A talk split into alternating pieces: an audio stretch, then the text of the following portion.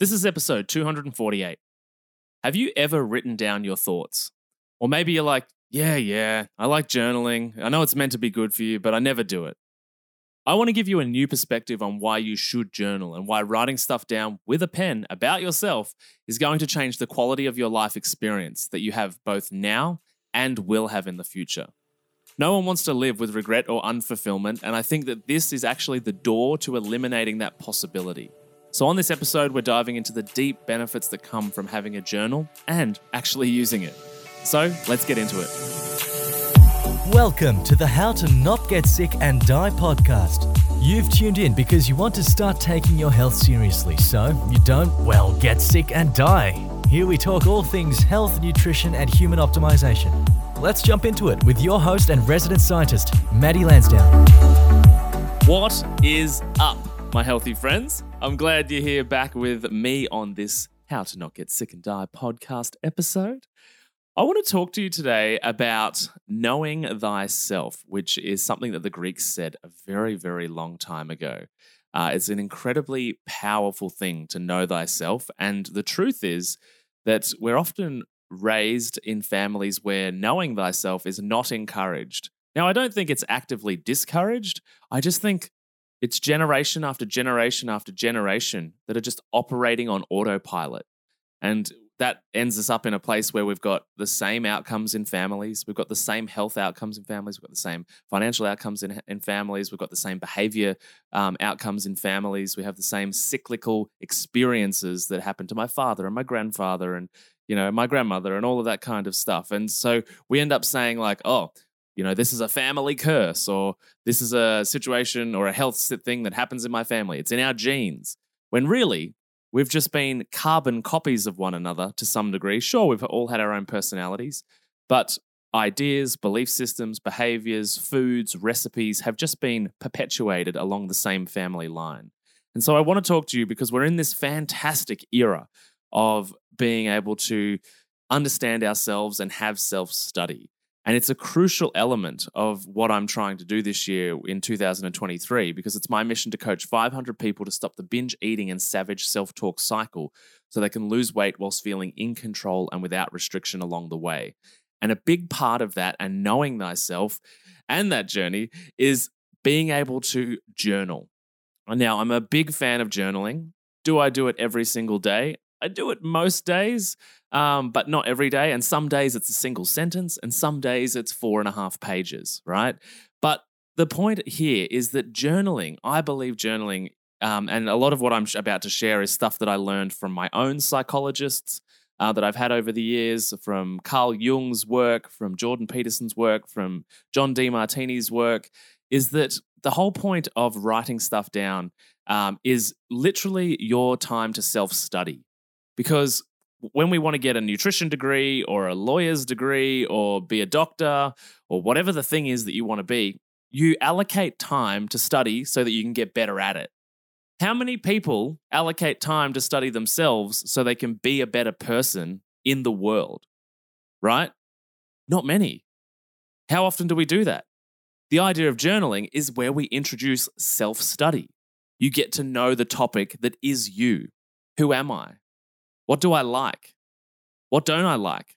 How do I behave? What do I do? Because often when you ask people things about themselves and they start describing themselves, they often just reiterate things that they can vaguely remember or that somebody else has told them when they were younger. This is who you are. This is what you think.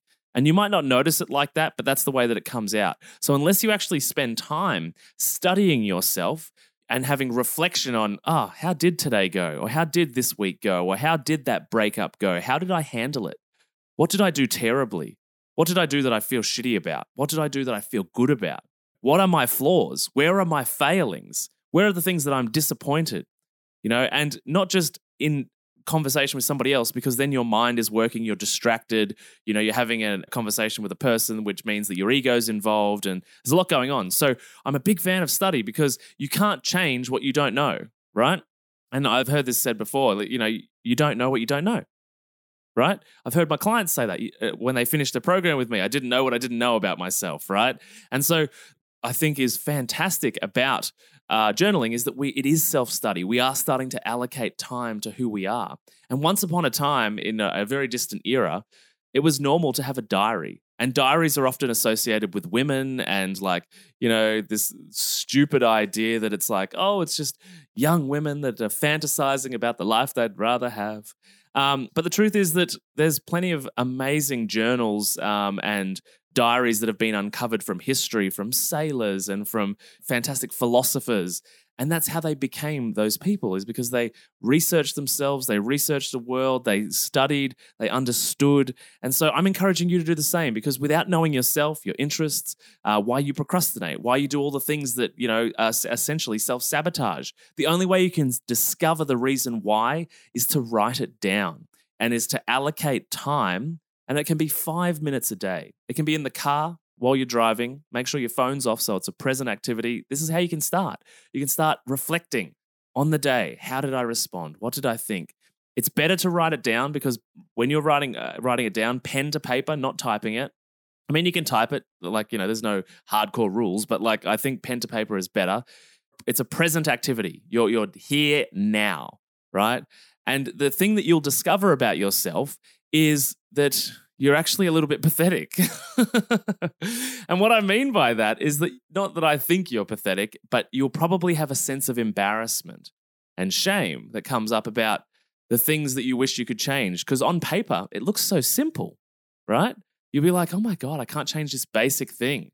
And you have to conjure up this bravery to be like, am I brave enough to break this down into childlike steps so that I can get things done and produce the life that I want.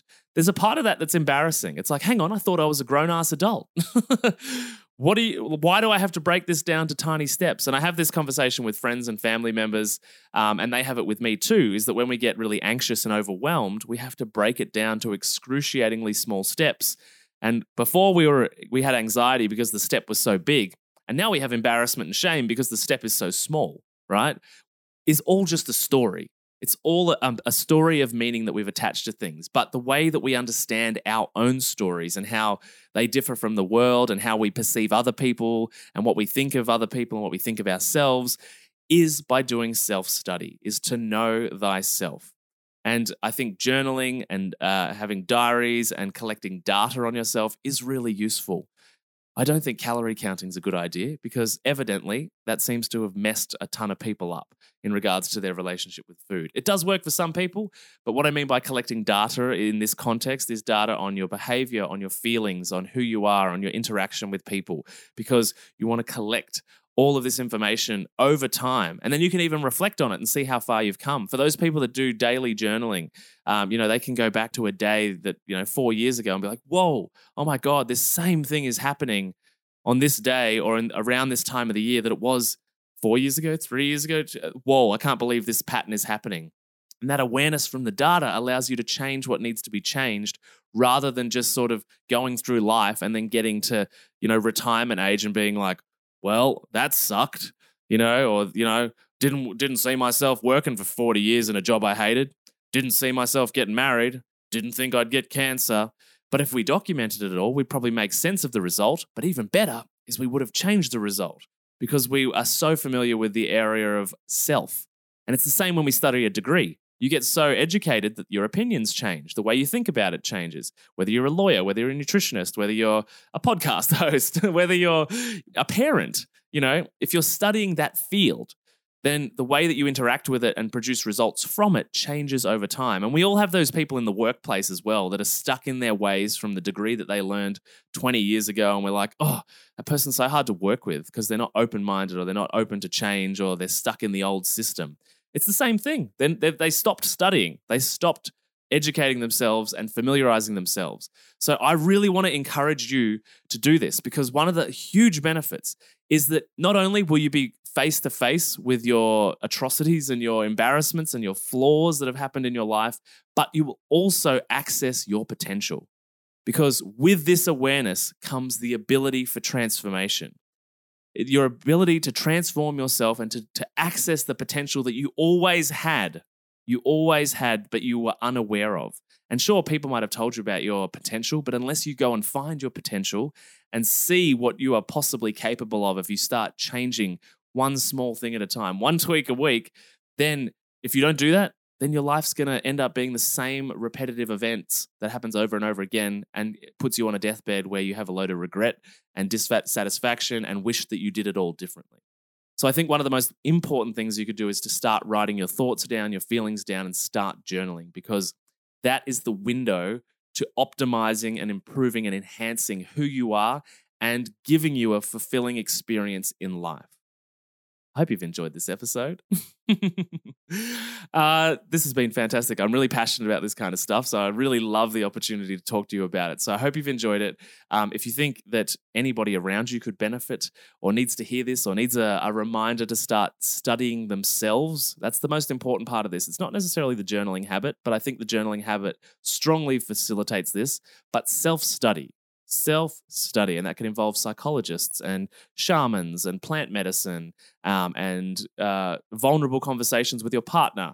Where you know it's safe to communicate about this stuff, whatever it is. If you need to send this podcast to someone to begin their journey of self study or to encourage them to be open to a conversation that you want to have, then use this episode, share it with a friend, share it with a family member, tag me on social media. I would love to know how this uh, has impacted your life. For now, I will catch you on the next episode and be well. Bye. Thanks for listening to the How to Not Get Sick and Die podcast. If you love this episode and health information is your thing, then please consider subscribing to the show. And when you're done, head over to iTunes, Google Podcast, or whichever app you use, and we'd be grateful if you could leave us a five star rating and write a review sharing your opinion on the show, as it really helps the podcast grow. Thanks so much, and I'll see you on the next episode.